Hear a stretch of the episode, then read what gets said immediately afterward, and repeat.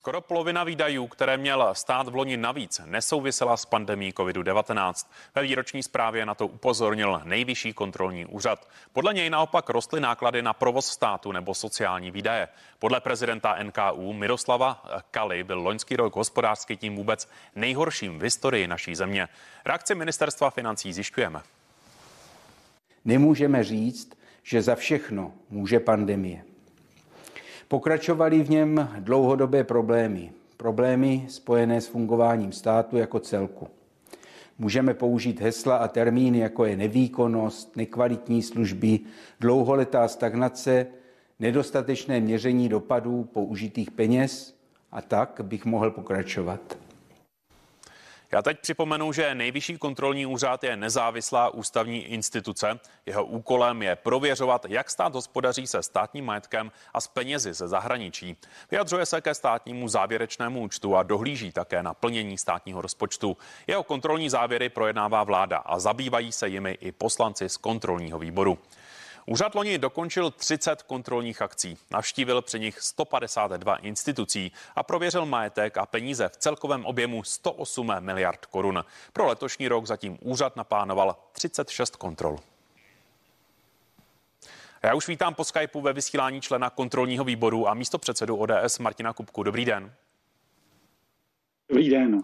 Když ta úvodní slova šéfa NKU Kali přeložíme do srozumitelnější podoby, vyplývá z nich, že za zadlužování naší země mohou výdaje jen z půlky, protože se v nich uvádí kde co, jako příklad uvádí příspěvek důchodcům, odlužování nemocnic.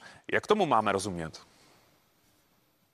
Je to především tak, že my jsme už v prvním čtvrtletí loňského roku upozorňovali na to, že Česká republika, a to tehdy ještě se do toho nepromítaly výdaje na COVID a na odstraňování škod eh, způsobených COVIDem, eh, tak se Česká republika propadala a ten deficit se začal prodlužovat. Je to dáno zejména dlouhodobými vysokými výdaji státu, ať už v oblasti sociální, ale eh, také v tom, že přestože premiér opakovaně deklaruje, že bude ubývat eh, zbytečných nákladů třeba na státní byrokracii, na počty úředníků, tak nic takového se fakticky neděje naopak. Takže ten problém, eh, který má Česká republika, eh, se bohužel nedá spojovat jenom s covidem, ale opravdu s dlouhodobým vývojem a hospodaření státu kdy místo toho, aby finanční prostředky opravdu směřovaly do posilování investic, do eh, budování lepších příležitostí eh, pro rozvoj ekonomiky do budoucna, eh, tak stát ty peníze opravdu projídal a dělal tak se stále větším apetitem. Vy jste zmínil to, na co poukazuje i NKU, a to, že od roku 2016 narůstá počet státních zaměstnanců. Ovšem na zlepšení výkonu to podle NKU e, není vidět. Navíc, eh, jak jste zmínil, Andrej Babiš chtěl snižovat počet úředníků. Proč se podle vás eh, děje opak a je to podle vás nutné? Nejenom, že to není nutné, ale nesmí se to dít. Česká republika se zaklíná digitalizací, ale bohužel spolu s tou digitalizací Eh, nikdo z lidí nevidí větší eh, efekt těch kroků a jednodušší zprávu státu.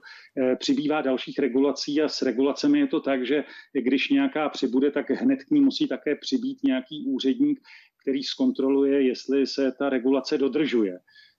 My potřebujeme stát, který v tomto směru bude prostě funkční, který nebude překlápět současná papírová lejstra do digitální podoby, většinou metodou skenování, ale kdy bude opravdu možné jednotlivé agendy eh, reformovat, upravit tak, aby prostě nevyžadovali eh, ani už tu nezbytně papírovou verzi, eh, aby si v tomto ohledu lidé mohli vybrat, ale především, aby ubývalo byrokracie a zbytečných úředníků.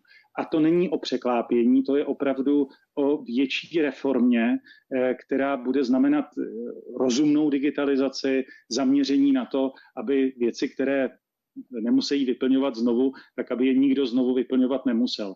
V tomto směru já si slibuju, že ten schválený napříč poslaneckou sněmovnou eh, zákon, který také získal titul zákon roku, zákon o právu občana na digitální službu, povede právě k té zásadnější změně, eh, která eh, v oblasti digitalizace přinese ve výsledku i úsporu úředníků a úsporu nákladů státu. Říká člen kontrolního výboru a místo předseda ODS Martin Kupka. Já vám děkuji za rozhovor a přeji vám hezký zbytek dne. Děkuji mnohokrát za pozvání.